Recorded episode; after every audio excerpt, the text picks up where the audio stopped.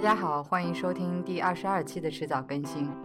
呃，那今天嗯、呃，跟上几期节目一样，我们也有两位嘉宾啊、也是我们的两个朋友，跟我们一起来录这期节目。啊、那么二位介绍一下自己吧。呃，大家好，那我的名字是 Ben，啊、那我是这个 AutoForce 的 CEO 跟那个创始人。嗯那我们的公公司呢是在那个在这个美国硅谷这边，然后一个专门做二手车的一个交易平台。嗯 Hello，大家好，我是 Melody，嗯，我是 founder of The Link。The Link 呢是在做一个资源整合企业家的一个企业服务。那我们主要的公司在位于硅谷，那分公司在于台湾台北。那主要我们有九大行星、九大项目，所以后期的呃时间里会跟大家一一介绍。嗯，好吧，你们两个都做的是 完全不相干的事情，对吧？但是都是在各自在创业。嗯，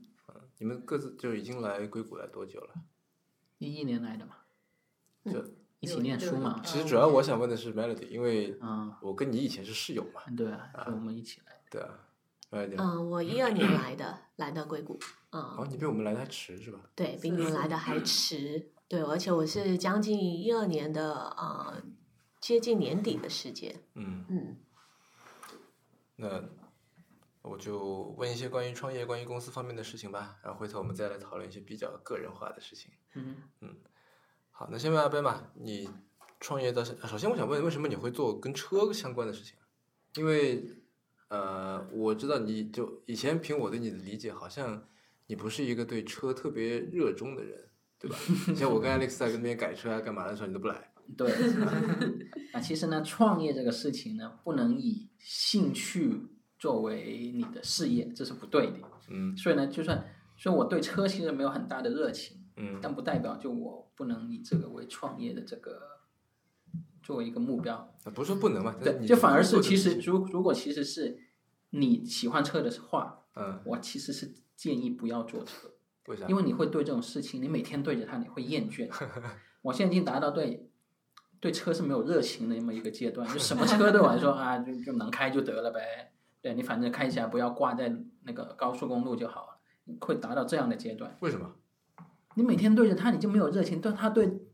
车对于你来说已经变成是是你一个赚赚钱的一个工具。是是一件货，对吧？对啊，所以你是最惨，就是把兴趣变成你的赚钱的工具。嗯会有个冲突在那里。所以幸好我不喜欢车，如果我喜欢这个的话，我以后以后都不会再喜欢车，你知道吗？，有这么严就重就像吗做餐馆的人，已经对嗯食物已经是没有兴趣了，同样的道理，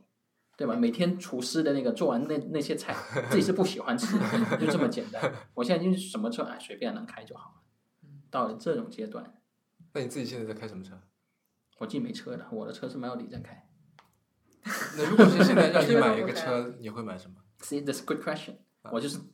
I don't have the answer，因为没有任何的热情。就是那以前还有说啊，三五零 C 什么很喜欢，就没开过，没没弄过是吧？嗯啊，谁知道开过就哎是 piece of shit，对 吧？就根本不想再再去管，已经所以我们就没有任何对车没有任何的热情，就不像 Alex。X 现在又又跑去买什么？要买 GTR，买 M 三，对吧嗯他买他订了一台 M 三，但我们就已经没有任何的这些冲，呃，怎么说那种憧憬憧憬，对吧？嗯这些冲动了，已经没有了。嗯，对啊，所以真的创各位创业者不要以兴趣作 为创业，兴趣跟创业是两回事。嗯，对，哎，我觉得阿班说的这个情况，我之前也问过你，因为我觉得你其实写东西挺不错的，对吧？我相信不止我一个人这么说，我问过你不止一次。如果说就是呃拿写字把它当成你这个就是来生活的这个嗯，这个这个，因为因为我会觉得，呃，因为我现在自己写也写点东西吧，嗯但是，呃，我会觉得这个是就它不是我的工作，有一个好处是我没有压力，对我想写就写，对吧？对不想写就不写，就想写什么就写什么，对，这样。所以很多那写稿子的人，他已嗯经对写作其实没有任何的热情，因为他被逼着每天就要写一篇稿子出来。不写就没饭吃嘛。对啊嗯，所以当你的兴趣变成你的赚钱工具，那个矛盾就会就会出现，你知道吗？嗯你就很痛苦。本来写作是你喜欢的事情，但现在不写就没钱了，这去做的就人生最大的痛苦就这样。但如你觉得像像乔丹或者科比他们是很讨厌打篮球的吗？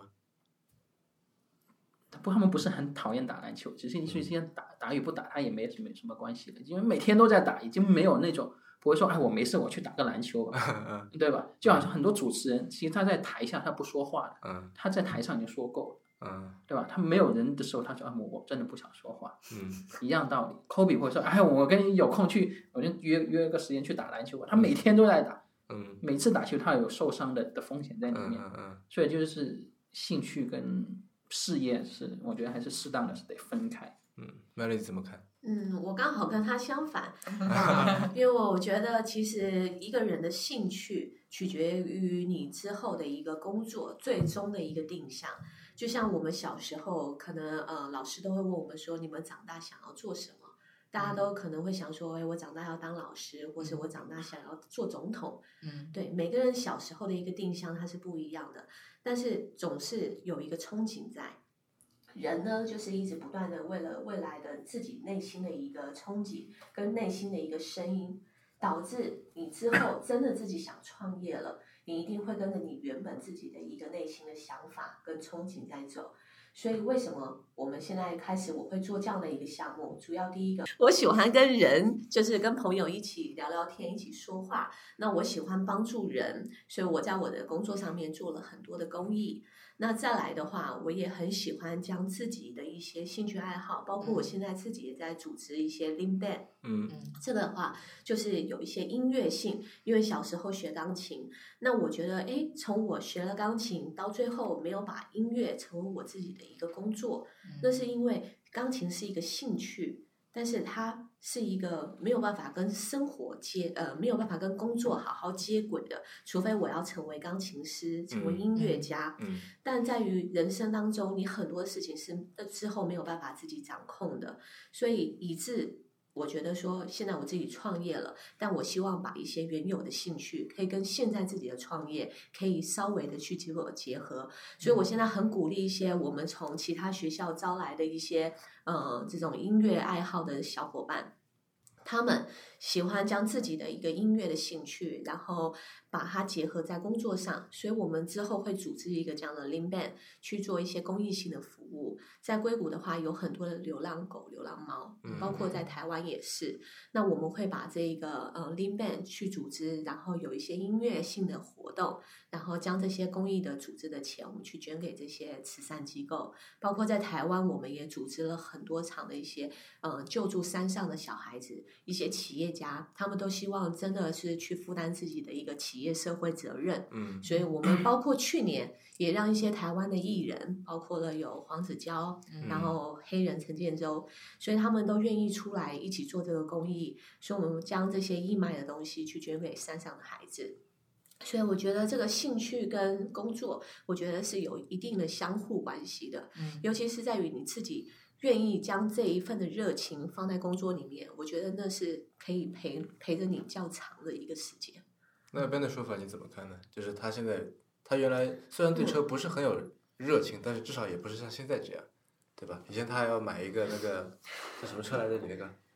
你那个那第一个车 Pondy， Pontiac s a u s t i c 啊，对啊对啊，嗯，他想买那个就很拉风的一个车，在那边开嘛，对吧对？但现在就是已经就随便什么车都可以这样，嗯，嗯那，你怎么解释他这个现象？其实我觉得他对车还是有一定的爱好，啊一定有的喜好，不然他以前也不会说，哎，我一来到美国，我可能就想要花这样的钱，因为那时候他买那台车大概一万四、一万五吧，嗯其实针对于一个呃留学生刚来，呃需要一个用二手车的一个情况下，嗯其实不需要买到这么贵的，嗯对吧？嗯但是他那个时那候你小看 他了中国的留学生，哎，真的中国留学生还是有一些很现实、很实际面的，我们那时候很羡慕啊，嗯那时候很羡 慕。 对啊，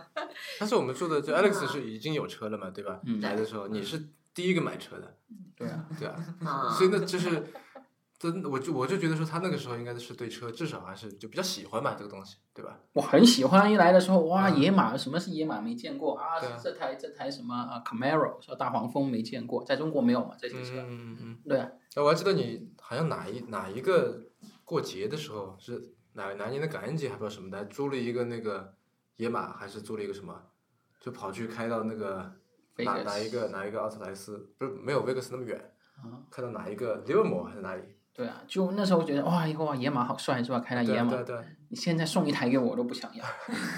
对吧？真的假的啊？到这样的地步了？对啊，你就是我们什么车没见过嘛，什么车没开过嘛，嗯，已经到这种了，嗯，对吧？Tesla 也开过了，Tesla 也不要不也不不外如此嘛，Tesla、嗯 Model S、Model X 全部开过了，嗯，对吧？那兰博基也也尼不还是没这有开样过， 兰博基尼还没开过，但法拉利也做过了，嗯哇，吵得要死， 对，不就是这样嘛？就不过不外如此。就我当初肯定是很喜欢的，就很多很新鲜见都没见过，因为很多车中国是没有。嗯嗯对吧？但当你拿它当了一种专业，特别是这个变成一个赚钱的工具以后，嗯就完全不一样。因为最大的忌讳是什么？忌讳嗯就是，那你对这台车有感情之后，你不舍得卖，那不舍卖你怎么赚钱，对吧？嗯所以你你我们要做到就对，基本上每一台车都是当成一个工具来看待。嗯，那你这样好好好像我想到一个那个以前演电影的一句话，呃，我们以以前那个少林寺还是什么武打片的，一定要完全大公无私，没有任何感情，所以见到什么人就必须得灭九族，自己的家人也得灭，是这样吗？杀手那种感觉，对啊，是啊，就变得我觉得人人呢还是会跟嗯，一定会有情感在的吧，这就是做做商业的人跟做艺术的人的差别。嗯哼，我们是是这些是一个就赚钱的一个工具，你每台车都要好好好好好好爱护它，那不用卖了，自己变成车子收藏家就好了，每台车都藏在藏在那个 warehouse 不用卖了。但因这样的话因为现在你的车来讲没有这些收藏的车子。不是，那自己没有开过的车，第一次接触的车，你都会想去收藏啊。像去年我们不是买了一台那个宝马的七系，比如说对哇，好漂亮，好帅，我也觉得啊，真的是因为没开过宝马七系嘛，对吧？嗯那时候也很想留，说我们一直还在开玩笑说啊，worst case 我们自己留下来自己开当公司车开就好了。嗯但结果那台车反转一转手卖赚了三千块钱，嗯，那那如果你对它有感情，你偏不卖，你三千块不就没了？这可能呃，Melody 在说的倒不是说对某一台车有感情，而是对于这整这汽车这样这整个 这整个怎么说呢？整个 section 对吧？汽车作为一种一种类别对啊，啊，就我我会比较我那时候还明显还前呃两个月之前我还跟你说，你现在如果问我，我也想下一台想买什么车，我还真没有答案。已经到了这个程度，就是什么车对我们来说已经变成一个代步品。我觉得可能是你现阶段啊，我们那时候可能开一台那台零零一年的 Corona，你还说哇快散架了，我觉得那台车很好 开，一千块钱回来的车，我觉得哇很好开。嗯，可能我觉得你的现阶段，呃，有某些压力，所以逼得你，呃，对于这个兴趣我或们者已经是升华了，不是压力的问题。那你说这样，样的话，Elon Musk，你看他现在做 Tesla，他不断的一直去求新、求进步，难道他自己不爱车吗？我相信他是非常爱车的，所以他会在愿意在自己的一个兴趣下，也希望把这个东西去分享给一些人，就爱车的人，嗯所以他才会一直不断的去创新，不断的去创造。那也是因为希望，呃，我能够拥有，也希望能够其他人也都能够拥有，所以他同时实践了他自己的一个兴趣爱好的一个升华，把它当成一个自己的创业的一个产品。另外，他又实现了一个社会企业的一个价值，想要对这个社会能够有更多更好的一些呃贡献，嗯所以他会自己去创造了就是这种呃这叫什么啊嗯。那个叫什么车啊？电动车，嗯就不会有环境上的污染，不会有嗯什么，然后一样是可以造成人类的一个很新颖的一个状态。嗯所以我觉得这些的话，对我来说，我觉得呃，才是一个嗯，也不能说好的创业者，而是说真的是有理想、有自己嗯想法的一个实践家。嗯，这是我的看法。那那他出来做 Tesla，跟他做一台好的车为人类做贡献，这是没有两个没有直接的关联联系，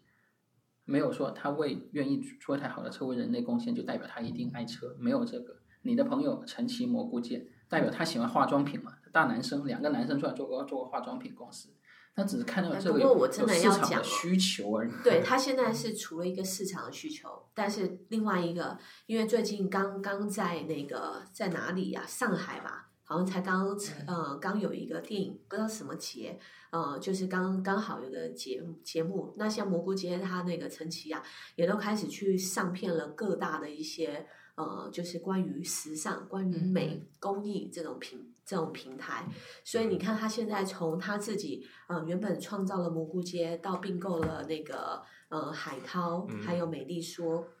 那其实他就是在为他自己的一些周边的女性朋友的兴趣爱好结合了他，因为他自己本身就很喜欢，很喜欢那化妆种不不是化妆品，他很喜欢一些很有质感的东西。嗯，对他对于他自己身，就是我看过他的拿的包，嗯，然后他自己呃里面用的一些用具，不是说化妆品哦，而是就自己拿的一些用用品产品，都是那种有包装过很精美的。嗯我觉得还有包括我去看了他的办公室，他的办公室也都是摆的，就是呃很多一些很特别的东西。那他也有摆一些公仔，那当然男生嘛，但是他就是把这些美的东西去呈现出来，那就是他自己的一个对于自己的一个，我觉得一个要求。所以他现在对于蘑菇街有这些的产品，我觉得他也是不断的在做这些的要求。然后我觉得也是一个满足他自己，还有满足他太太，嗯嗯，一个一个想法。他太太也是学艺术、学美术的，嗯所以对于这些东西都是很要求的。我觉得这就是一种不同的一个方式啊，只是他用不同的，他看到这个商机，他用这个方式去呈现而已。嗯所以我觉得阿班他可能想做的事情就是怎么说呢？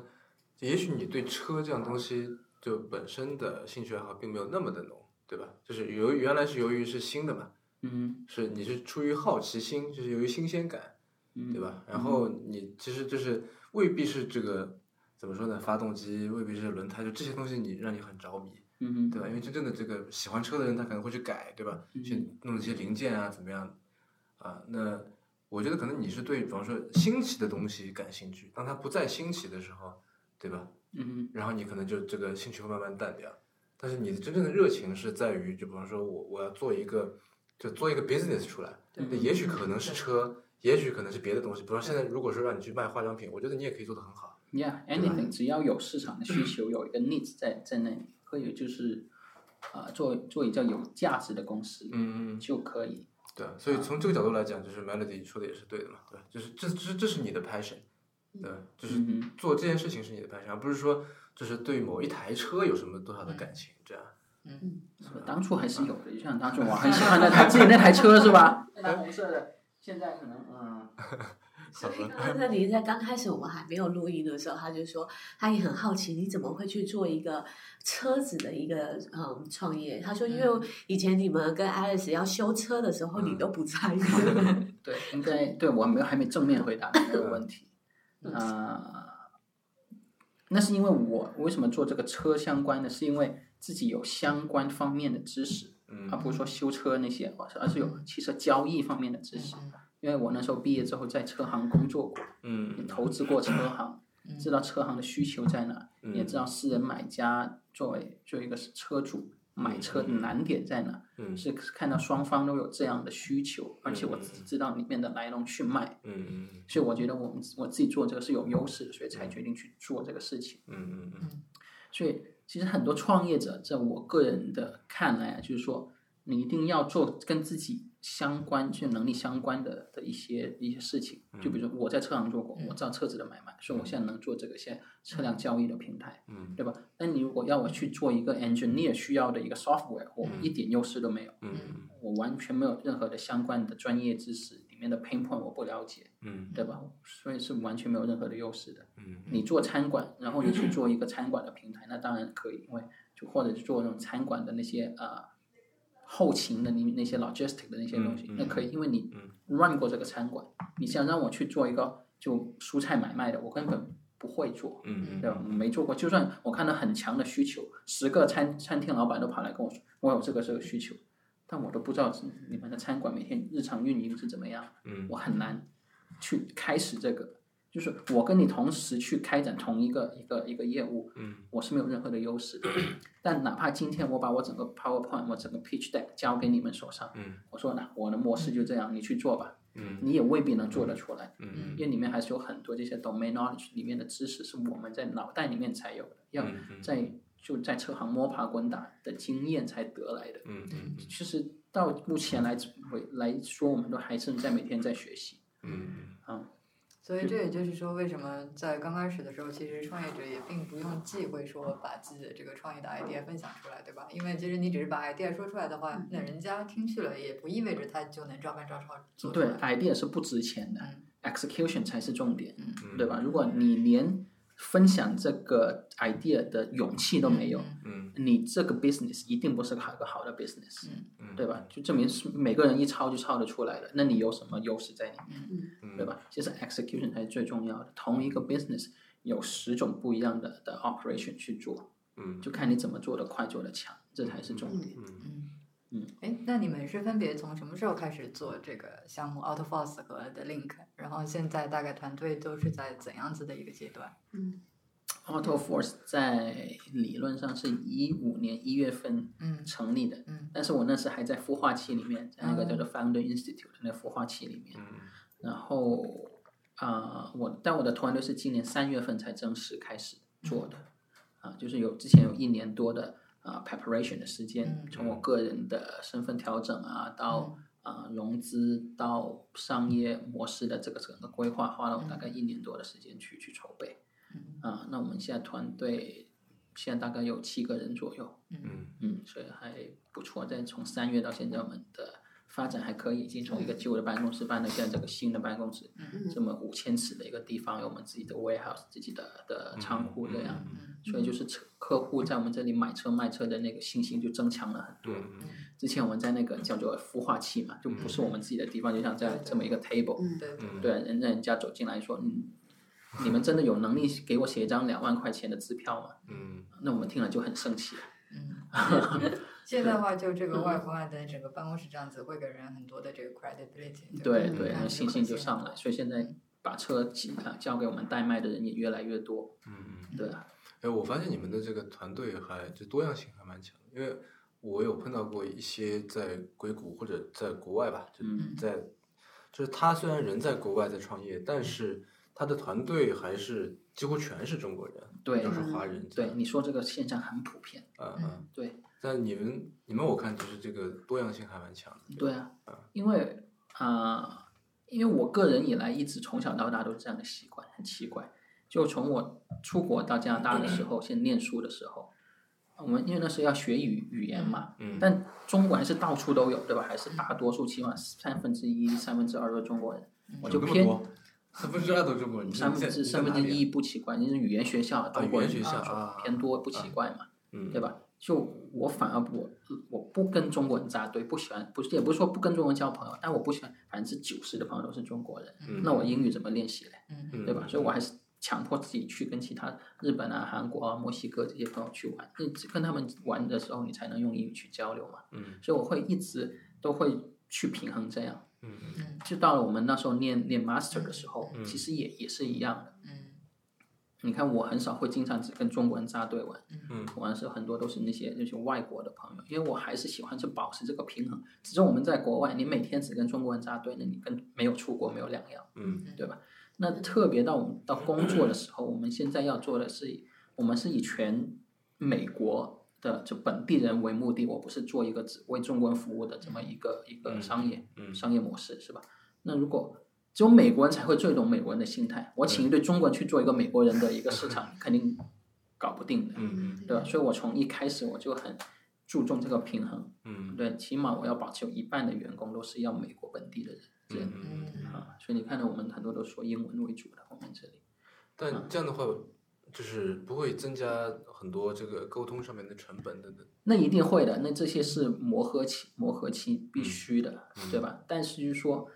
在美国这些文化那么 mix 的情况下，就这些其实是见怪不怪的事情，嗯嗯对，这些需要你个人是需要去克服的这么。啊、一些事情。那当然，我跟他们有时候偶尔上还是会有一些就文化上的冲突。比方说呢，比方说啊，请美国人哈，嗯就是说你就中国人就说啊，老板叫我做什么我就对啊，我嗯二话不说就去做了，是吧？嗯美国人说这不在我的工作范围里 面，那我就呃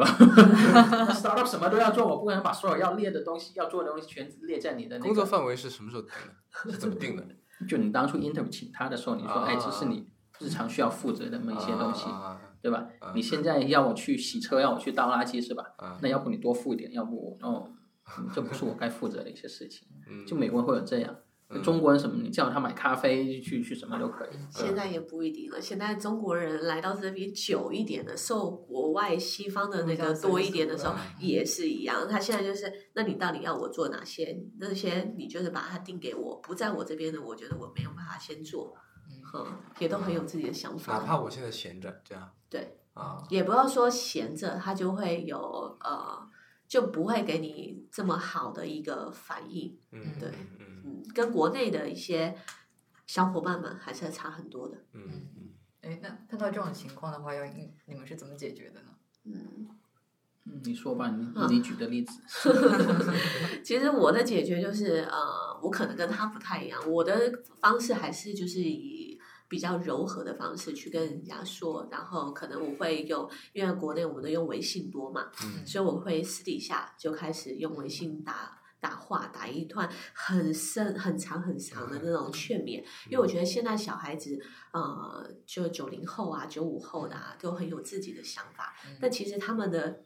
想法也不是说完全都不好，其实是有很多一些不错的一些新的创意，但是在于很多一些我们呃希望我们自己走过的路，就希望说他们不要再重复的犯错，所以我们会希望这样去跟他们说，但他们会觉得说，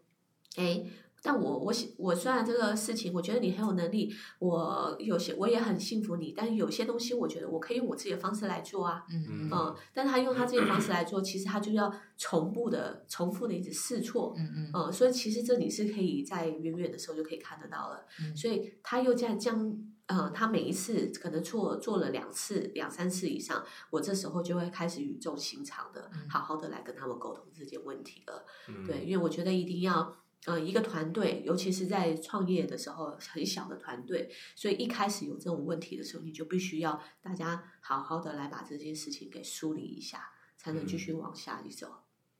对，但我不是属于那种。会破口大骂，像国 内的国内的领导都可有一以些老板对骂的很爽，怎么样？嗯你你这什么态度啊什么的？嗯但我觉得在国外了，那个整个的感觉其实就不一样了，不会嗯是在像国内，可能就是只有你才能说话，其实也要聆听他们的一些想法。我觉得这嗯样的团队成长起来才会比较健康。哎，Melody，嗯、刚才问过阿班的问题，现在来问你了。嗯那，嗯，我知道现在 Link The Link 的主要的这个在做的事情，嗯嗯、还是以这个办 event 跟对那些什么大会会议对吧为主，而且你是在好几个地方同时在办，嗯在中国，在美国，嗯、那你怎么会想起来做这个事情呢？呃，因为主要是现在一直有这样的很多的一些公司，他们想要有一个平台，嗯、可以去帮他们自己的一些呃，可能产品做一下发布也好。嗯，但对于德令来说的话，我们是希望链接产业跟产业之间的一个桥梁，所以我们在于我们的一些主要的一些呃 target 上面，全部都是这个产业里面的一个领域学者，还有包含了企业家跟投资人以及创业者。呃，我想打断一下，你说产业和产业之间的桥梁，就是什么样的产业和什么样的产业呢？就是我们现在有很多的 industry，嗯包括了人工智能，嗯然后 fintech，嗯然后还有 AR、VR，嗯啊还有教育，嗯还有一些大数据，嗯还有就是投资，嗯嗯，还有呃一些其他互联网啊、IOT 嗯这几个产业都是现在比较 popular 的产业。嗯那也是我们现在都追进的这几个产业，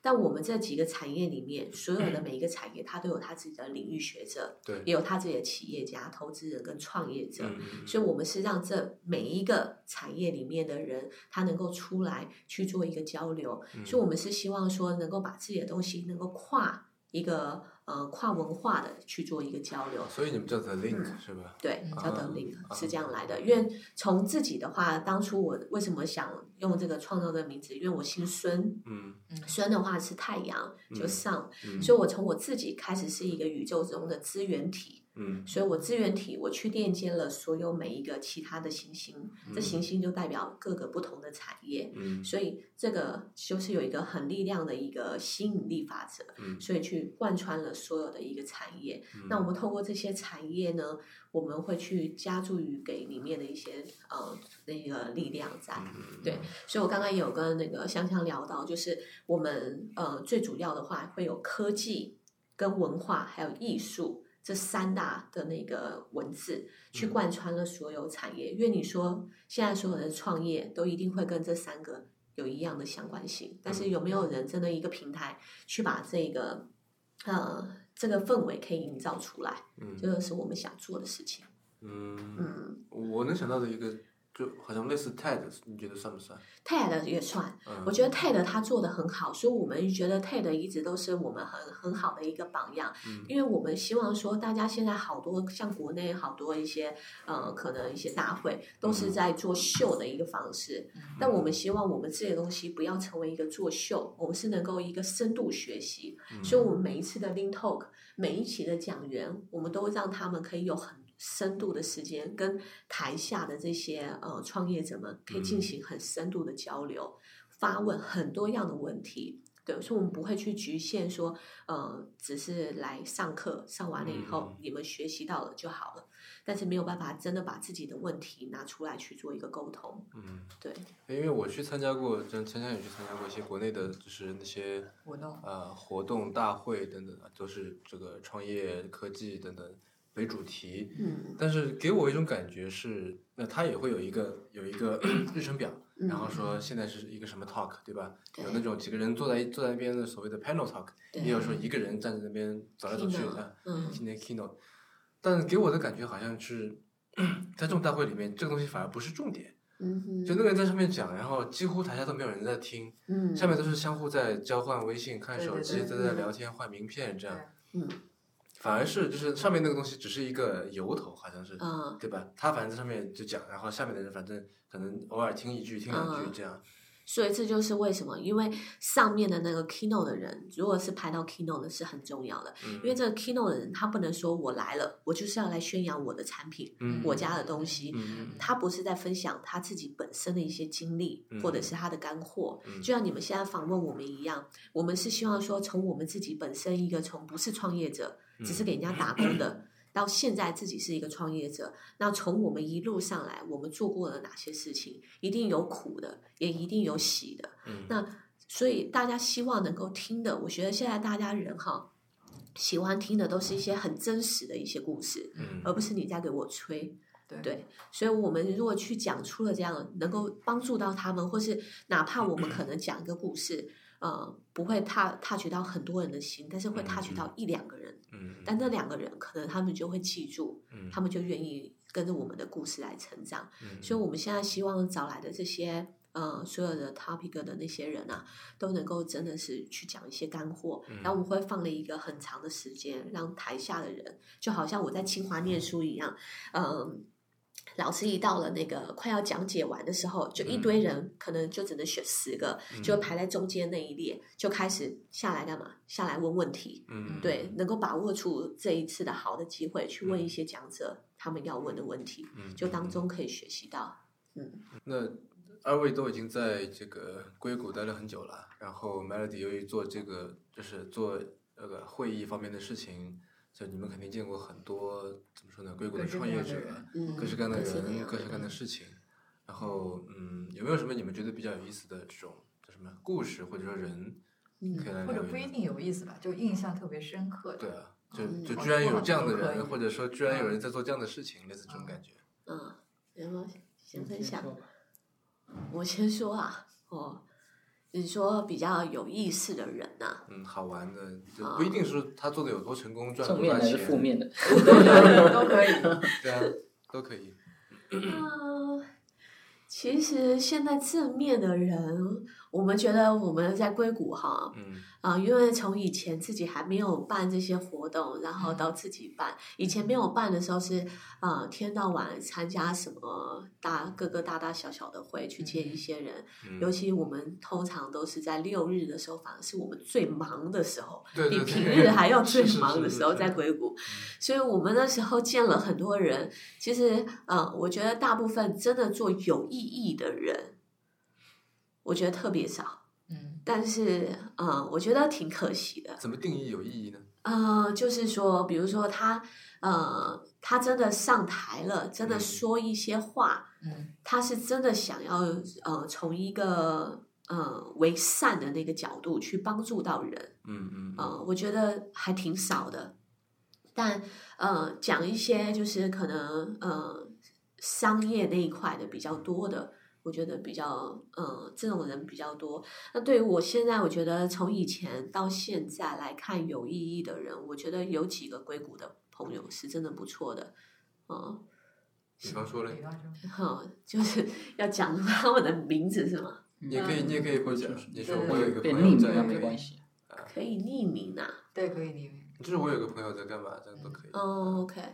嗯，我有一个朋友呢，他是在做投资人，嗯那他其实嗯，真的很不会说，因为别人一定要出多少钱才能够请到他。嗯像我们办所有的活动，我这些来的，不管是 NIS 啊，或者是一些 DFJ 啊，或者是 LinkedIn 啊，包括这些大型的公司这些高管，他们来真的是能够呃帮助我们这个平台去帮助年轻人的，不是说他们要多少钱才会出来演讲，嗯而是他们真的觉得这件事情是有意义的。啊，这种活动是给钱的吗？他就是很这 speakers 是给钱的吗？很多都是给钱的，可能啊大家可能不知道，可是呃我不知道对应该知不这知些道。 speaker 来说，这点钱对他们来说很重要吗？就无论是说 DFJ 还是嗯比如说一些大公司的高管，有些大公司的高管，他们真的有些场所要请他们的话，呃，据我所知，他们有一些呃，比如说嗯，苹果牌的好了， 嗯好像讲过了苹果牌的，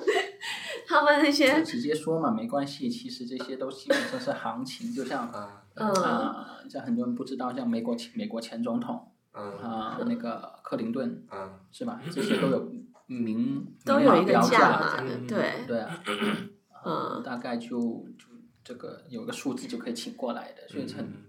据说他一年光是演讲就赚了好几千万，嗯对，所以就这些人都是都是有标价的。对，啊那这些人有标价我可以理解啊，但是就如果说是一个就是投资人，就我总觉得好像是。因为克林顿是他退休以后就靠这个赚钱嘛，嗯对吧？嗯，他就是职业就是这个，那他那有些人没有退。退休，比如说我刚刚讲的那些，呃，一些比较有名的 IT 公司的那些方的，嗯他们也是出来也是要花钱的，而且那个钱还啊啊啊教授教授都哦收钱，教授教授都要收钱的。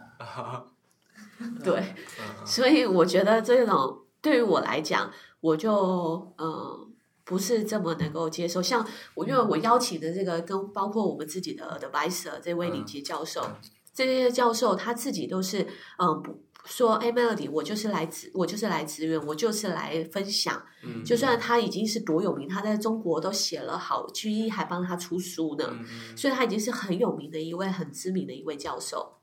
所以，如果你们学过一些 Big Data，啊包括工程师，他们都买他的书来看。但这位教授他就是一个很有想法，很为了年轻人，所以他就算来到了我这里，可能那一场的活动人数不多，但是他也都是很愿意把这个时间放在这上面。嗯不是说我原本定了给他的可能三十分钟演讲，但他那天演讲了一个小时，嗯包括 Q&A。因为主要是底下的人有这份热情，大家嗯真的对于这个大大数据有一些想法，真的想要了解，所嗯以底下的人跟他互动特别好，他就很愿意花这些时间给给这些年轻人。嗯所以我觉得这就是为什么你的一个工作跟你的兴趣，包括你对于呃一个社会价值、企业的一个嗯责任，嗯你有这样的一个付出，愿意肯嗯这样付出，我觉得这才是我们呃一直走到后后续才会有一个真正的一个企业家的精神吧。嗯嗯，嗯对，我以前在澳大利亚读书的时候，呃，我们学校有一个教授，他学经济学，他教经济学不是学经济学，呃，然后他是澳大利亚社科院的院士，那就算是嗯就是 top tier 的嘛，对吧？嗯然后呃，有一回他到中国，他去上海就是好像是宣传他的书，嗯然后因为我那时候人在绍兴嘛，我就说你愿不愿意过来一趟，嗯呃，就是到绍兴一个大学里面来做次演讲，这样，嗯呃，然后呃，我也就是问到了这个钱方面的事情，嗯然后他的做法是这样，就是他是他是有身价的，首先，嗯，他说做一款呃做做一场这个不知道多少钱，但是呢这个钱他说你们不要直接给我，你去捐到比如说哪一个基金会里面去，嗯就我不以这个来我不来收这个钱，但是我是有身价的，是，嗯这样，然后你们就拿着那个东西就算是已经给我钱了，这样，嗯，那就很好，嗯因为他是真我的觉得在这个做法蛮对好的对，嗯这种做法就很好。嗯所以像现在，呃，就包括他好了，他去年的话，其他的那个 公司，我帮合作的公司，然后合作公司要邀请他，他也是要帮他负担他的一些出场费啊、嗯机票费啊、旅店费。但是现在我自己的公司来邀请他，他都是 free，因为他觉得这是真的有意义的事，嗯嗯，真的是去讲给愿意想要学习的人。嗯所以他都完全不收任何费用，嗯包括这次的大会，他也都说：“哎，Melody，我就是要去，嗯我觉得很开心。”对，所以我觉得就是企业家为什么之所以是企业家，绝对是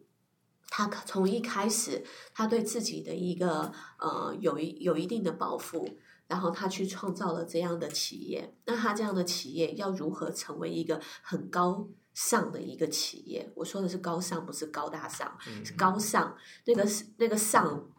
你们知道哈？那个上，我指的那知个道高知道尚，嗯那个高尚就是说，你不是真的是以一个刚开始，你可能必须要有盈利，你才能够养得住自己，养得住员工。嗯但是当你一定的呃做人做事的产品好，然后做人诚实，然后做事靠谱，你这些东西你都做出来以后，给人家一定的有信任感，你之后再往上，你的企业才会大。你到大了以后，你愿意去做一些回馈给社会，回馈给一些当初的人嗯的那些嗯想法，嗯我觉得你这才是真正一个好的企业，好的企业家。嗯对，我觉得就所有的商业价值都是基于社会价值的嘛，嗯，对吧？你就创造出一可能创造出十分的社会价值，然后你可以在这当中得到比如说六分的商业价值，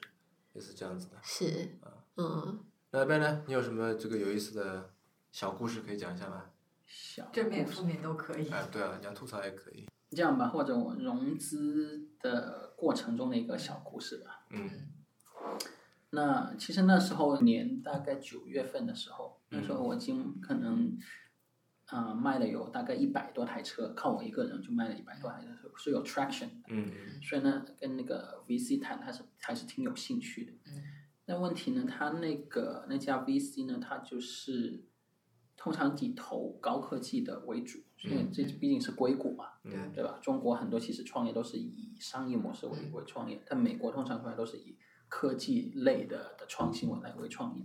那他们这这家 VC 通常都是以投资这些高科技的为主，所以他们比较看重 technology 的这些因素。但好死不死，我们这这类型的公司呢，其实是没有太多的的科技元素在里面，嗯起码不是一开始你你整个商业模式还没出来，你什么科技元素都不可能帮得到你。嗯对吧？那那时候呢，他们就要求说我要找一个 CTO，嗯本来说就如果给我一个估值是三百万，但如果我找不到 CTO 的话，一个月内找不到 CTO 就把那估值降到两百五十万。可是你要 CTO 要来干嘛？ 对， 这个这这是个好问 题。如果我要 CTO 来干嘛？我一直很好奇。对啊，我就就需要个网站而已嘛，我需要个嗯 CTO 来 干嘛？对，反正就是他们因为比较偏偏重 technology，嗯对吧嗯？就嗯就非要找一个 CTO。那好了，那结果从他们的那边找了，就介绍了一个 CTO 嗯嗯 Twitter、LinkedIn 之前的 director。嗯嗯对吧？那那这些这些人其实不要看的只是 director title，在这些大公司呢，这些人呢其实身价都很高的。嗯嗯嗯据说呢，啊、他进他后来好像去啊、他进 Twitter 的时候，那个第入职的入职的 package 就已经超过了三百万哦美金。嗯那他说，OK，我那那他看了我们公司所有的商业模式，我也跟他讲了，我们跟我们的竞争对手优势在哪。经过一大轮，他说，哎，对我还是感兴趣的。嗯我想我有兴趣加入是吧？嗯那问题来了，他说我我 Twitter 的入职的 package 都不止三百万，嗯那你现在公司整个公司才三百万的估值，那太低了，对吧？就意思就我要回去跟那那个 VC 要去 negotiate 这个这个估值的问题。嗯，那那那问题是那个人是那个 VC VC 去介绍 的呀，呃对吧？就嗯有个 conflict 在里面，那他不能出面，那嗯那对我去出面去谈这个问题嗯啊！我一提完这个呢，就那个 VC 就说就就已经可能发疯了之类的，就说可能他们的想法是说，我给你介绍了一个人，你现在介绍完那个人，你回来给我提估值，那我自己踩自己的脚嘛，嗯类似这样的。那后来所以就整个 deal 就就没有谈成。嗯对，那结果那个后来那个人也因为他自己的某些原因也没有加入，嗯，但就是那那个那段时间浪费我大概一两个月的时间，嗯就完全 focus 在做那些事情，也没没去卖车怎么样，嗯嗯对，所以就就搞了很久，把快到手的钱，他本来一开始催着我赶快签什么 term sheet 之类的，嗯到结果到后来什么都都没有拿到，所以就是有中间这么一些，我不知道怎么解释的一些问题在里面。哎，那你在融资啊等等方面有试过一些就是线上工具吗？比方说像 AngelList，我们昨天刚从呃 AngelList 采访完两位朋友，跟他们一起聊了一下，嗯哼。像这种东西你怎么看？就你觉得作为一个创业者而言嗯，这个你会想去尝试吗？还是说就是我很想去尝试，但其实到目前为止没有一个成功的 platform 可以帮助到我们。就你有试过吗？ AngelList 我们有 profile 啊，嗯但不可能有 VC 自己看到你 AngelList profile 就过来啊。AngelList 最大的作用是什么？招聘。嗯嗯，我很多员工都是从从 AngelList 过来的，LinkedIn 没有的，啊，嗯都是从 AngelList 过来，啊所以 AngelList 变成一个是 startup 招聘的一个工具而已。嗯嗯啊，对吧？其实很烦，你看每个 VC 我们要重新去投一个我们的 PPT，要重新去联系，对对吧？烦的要死。就像就像我们刚毕业出来找工作，每一家公司都要投不同的 application，、嗯对吧？那其实我公司就是现在这样的状况啊，嗯对吧？我十份 application 的内容都是一模一样的，其实，对，嗯所以就是还没有足够的这么一个工具可以帮助得到创业者。那你现在提到一个，我想到一个，我今年我见到的一个一家创业公司，他们就在做类似这样的东西。他就说，那你的 traction 其实是可以自动 update，嗯他就他们的的，他们就像一个 angel list 的一个一个东西，嗯但但问题是他们会连到你的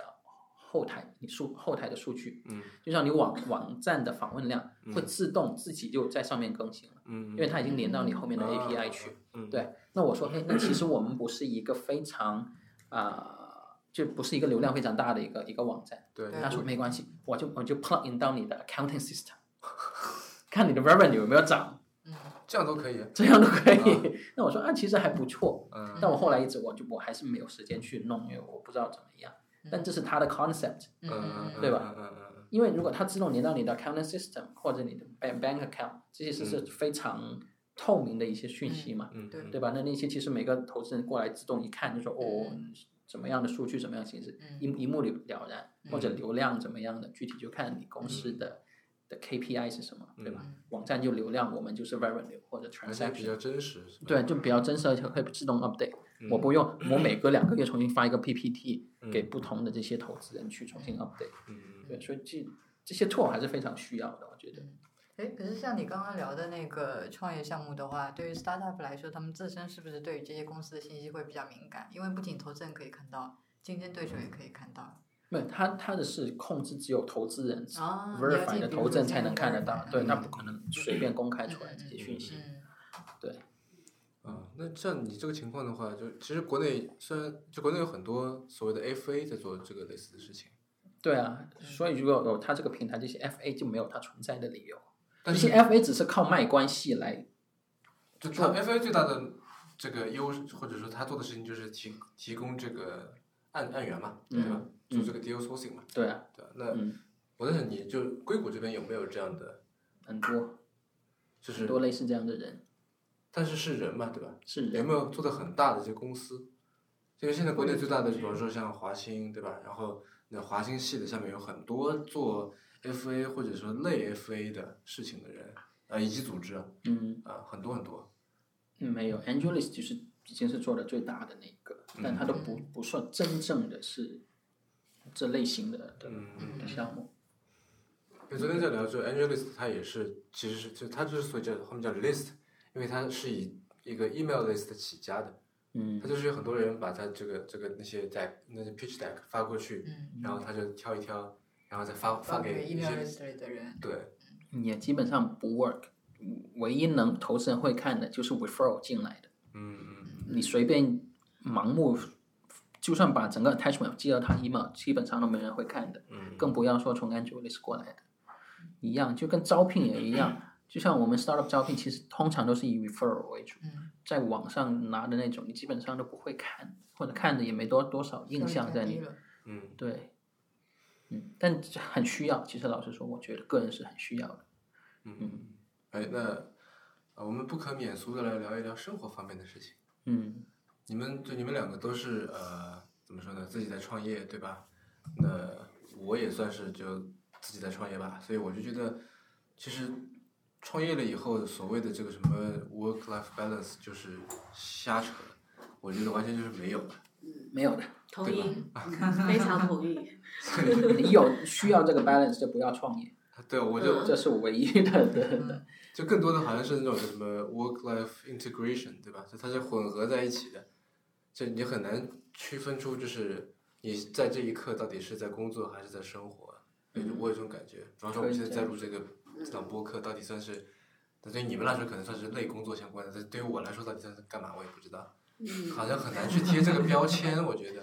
就没有一个很明显的说上班下班，对吧？没有一个很明显的说到了公司跟回到家这样。嗯这种切换。那呃，我觉得可能对于一个人来说可能还好。那我就是你们两个作为呃，那我可以说吧，就是说嗯作为这个生活和事业上面共同的这个这个伴侣，伴侣，那你们是怎么在处理这个事情？因为我相信肯定会有很多的矛盾，对吧？嗯啊，就我们两个的话，其实嗯呃叫做什么啊？人家是亦师亦友，我们是就是 business partner 跟 life partner 是一起的。嗯对，但是我觉得现在来说的话，这是有好。当然，当然，可能以前的话会有一些觉得说，哎，不好。那不好的话，可能就是觉得说，两个人完全没有自己的私生活了。嗯对，当然好处就是说，当我们越看到呃，比如说我们现在两边的公司在一起，那呃，我们在自己的一个呃零咖啡的话，会常常办一些零 talk 这样子的一个活动。那其实每一次这些人来了以后，他都可以知道我们两边的公司，嗯像因为所有的人来，他都要卖车要买车，所以我们都可以去呃去去做两边的一个互换。嗯呃，包括我们去 LinkedIn 的时候，直接呃带带着 LinkedIn 的高管去伯克利直接做呃 Link Talk 的时候，也是学生每一个他们也都是，尤其是留学生嘛，每个嗯都要买车买车，所以我们都会提到我们自己的合作伙伴 AutoForce。我觉得两边下来的话，到最后其实是一个呃生活一个开始慢慢已经平衡的一个状态了。然后也是呃，尤其是我刚刚说了，呃，其实我们看到每一次那些人来了以后，他们都很满足，就是他们觉得，哎，这个平台真的对我们来讲很好，嗯所以其实我们就看着他们那里很开心，我们自己做的也就很开心，就开始比较少了这些的纷争跟矛盾了。嗯，对，嗯，而且我们两个的话，其实开始在做这样的一个事情，两边也都是完全是不同的。嗯你看呢，我们两边的创业是完全不同对啊的，对啊，但是是确实可以，呃，就是在我的平台上是可以来体现的。嗯对，所以我觉得这倒还好。不过因为 AutoForce 他们有就是针对 business 这一块，他们嗯很专业，所以他也会有很多的一些想法，大家会 negotiate，包括来做这个比较 business 的方面。嗯对，那呃，我们就是更多的一些就是有情怀的方面去说到出来。嗯那尤其我们两个现在这样的话，你看到我们的公司已经很大，所以几乎我们在这边呃所有的能够只是不在这睡而已，其他的所有的事情几乎都在这了。嗯，对，，要不然呢？嗯，对啊，这就是你怎么将。老实说，私人生活一定会是创创业之后就一定会消失的，这嗯这肯定的。嗯，那所以就是你看你自己怎么把它融融合在里面，嗯就像我们自己就外面有个酒吧，嗯有个卡拉 OK 之类的，嗯你只能在就是工作之后尽量找一些时间去、嗯去去娱乐 一下，然后后面有乒乓球台这样，自己去调调节一下这样的的生活。那你想什么？拿个七天的长假期去一趟日本玩，嗯，不可能的啦，这些就，对啊，对，那个人时间呢？因为嗯、我有的时候会希望就是有一个自己独处的时间，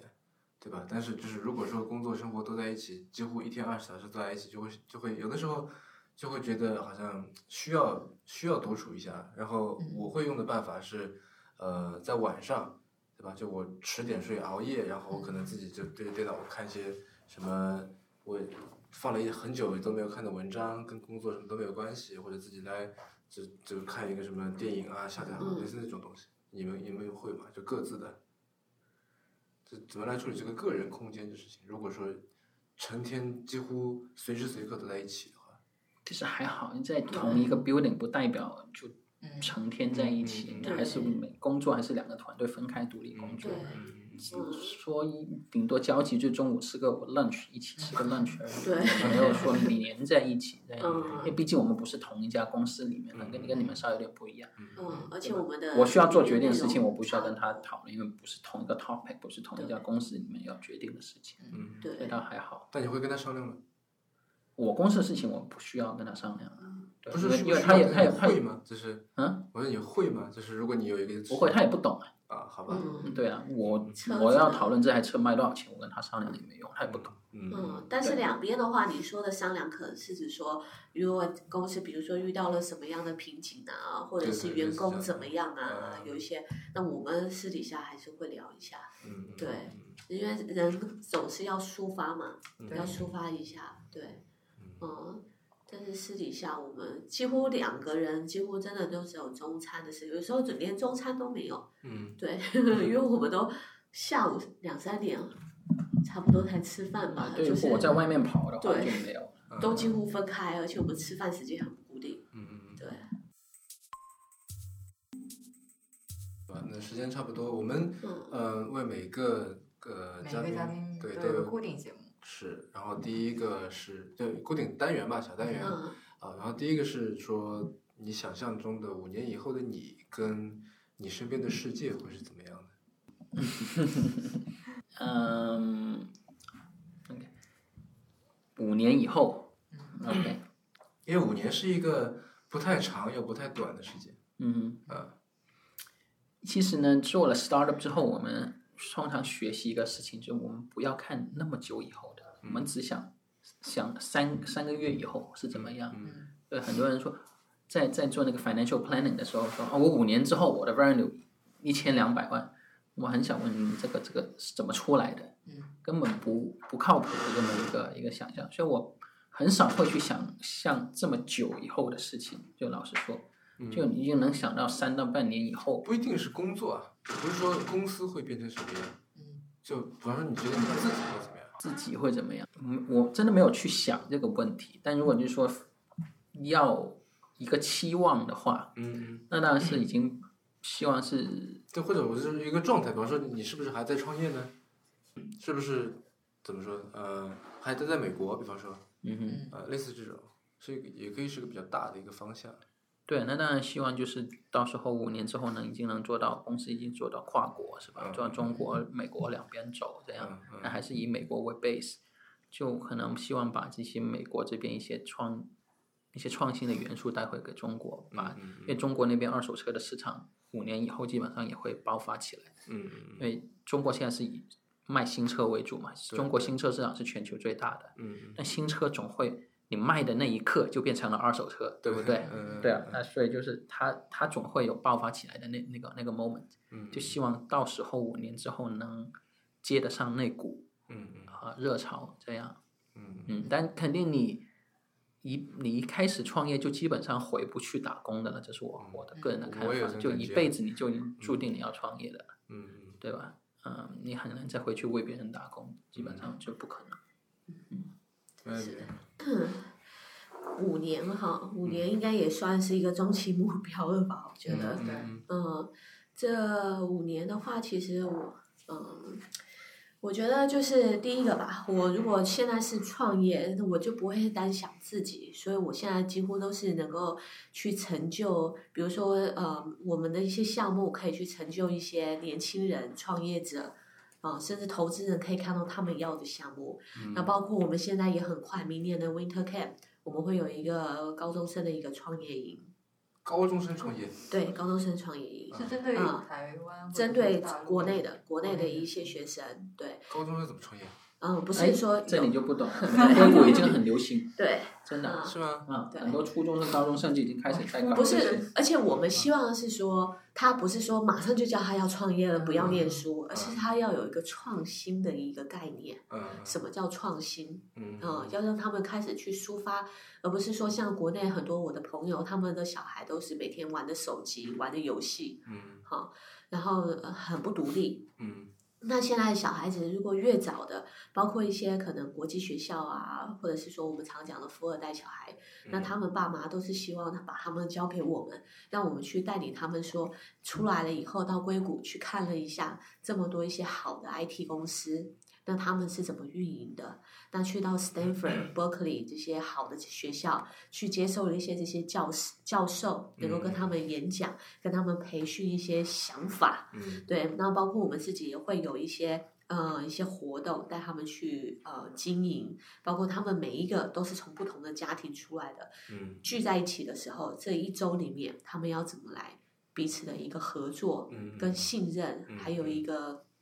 呃一个想法的聚集，嗯这都是我们要给他们的一些锻炼。所以在于现在的话，我们就是在持续的做很多很多样不同的一些想法跟可能。嗯那这是我对于呃这些现在的每个人有所追求的，只是说在于父母亲的一些要求对于孩子的，或者对于他们自己想要的一些呃希望得到的尝试或是得到的方顶。但对于投资人，他们想要看到的一些项目，对于企业家，他们想要做一些企业社会责任。那这些是我现在要做的。那当然，这五年之内，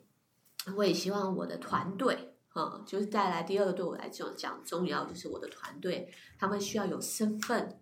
啊、继续留在这，那这也是我的责任了。嗯再来的话，我的团队他们也希望有一个很好的平台，帮助了他们成长。嗯跟他们发展，这也就是我的责任。所以我觉得这五年来讲的话，我希望五年后的我们的令可以已经很成熟了，在于这个呃这个平台上面的一个呃一个算是一个很有。不要说是很有影响力，或是很有佼佼者，我是一个很有抱负、很有想法、很有一个嗯、呃正面的一个企业平台。嗯对，嗯。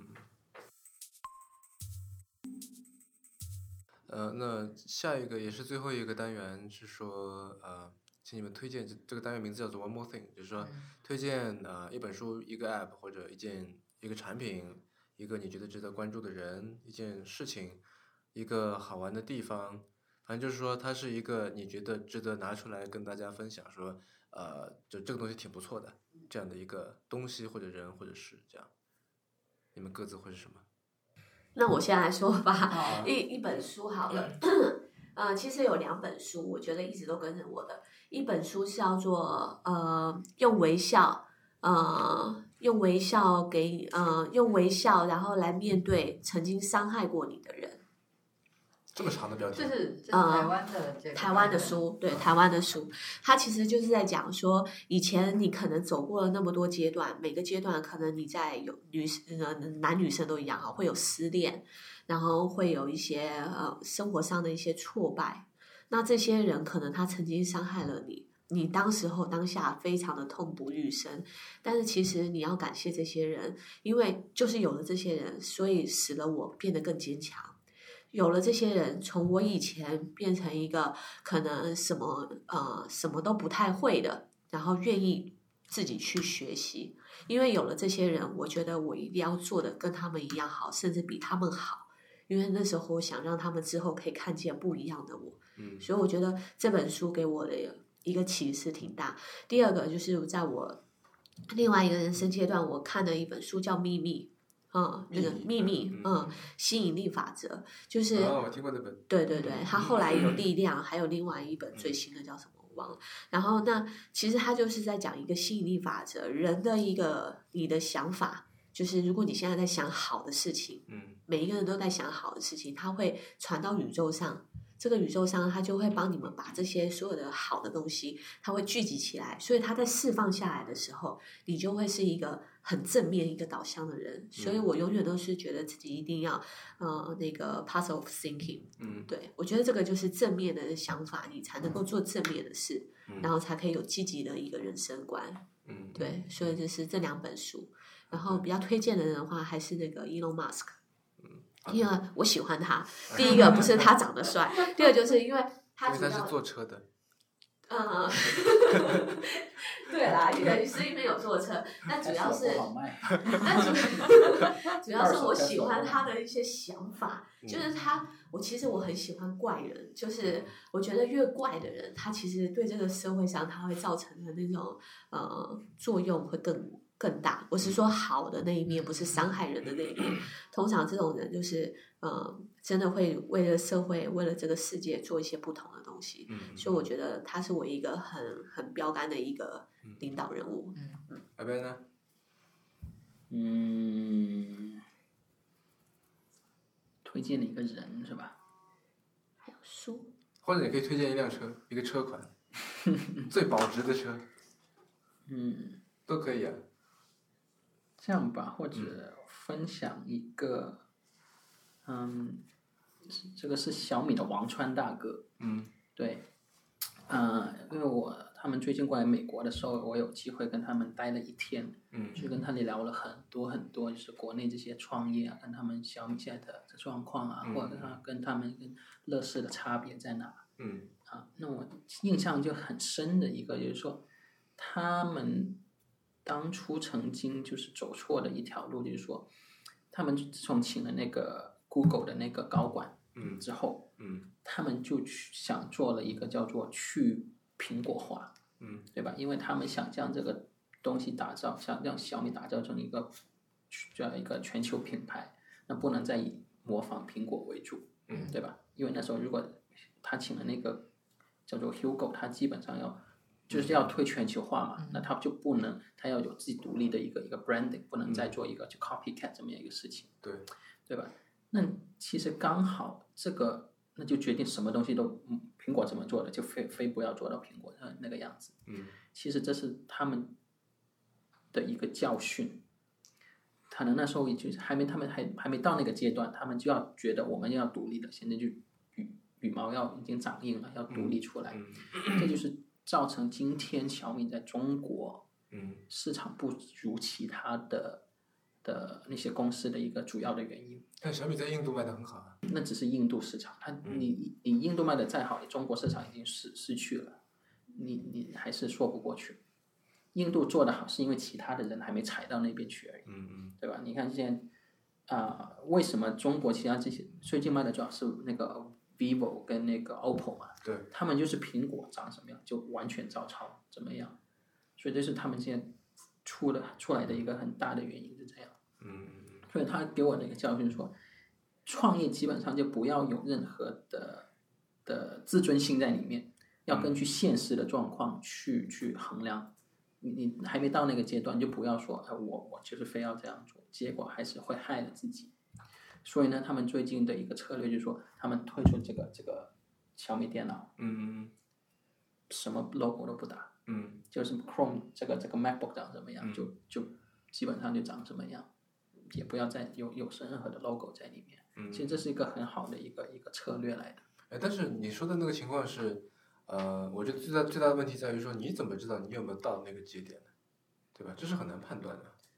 对，所以呢，你要做到清晰判断之前，就要把所有的身身段给放下。嗯华为、荣耀，他们在设计荣荣耀之前，就说我们把我们华为所有的这些标签标题全部摘掉，嗯所有的这些自尊心全部摘掉，嗯学习人家苹果的该怎怎么抄就怎么抄。嗯对吧？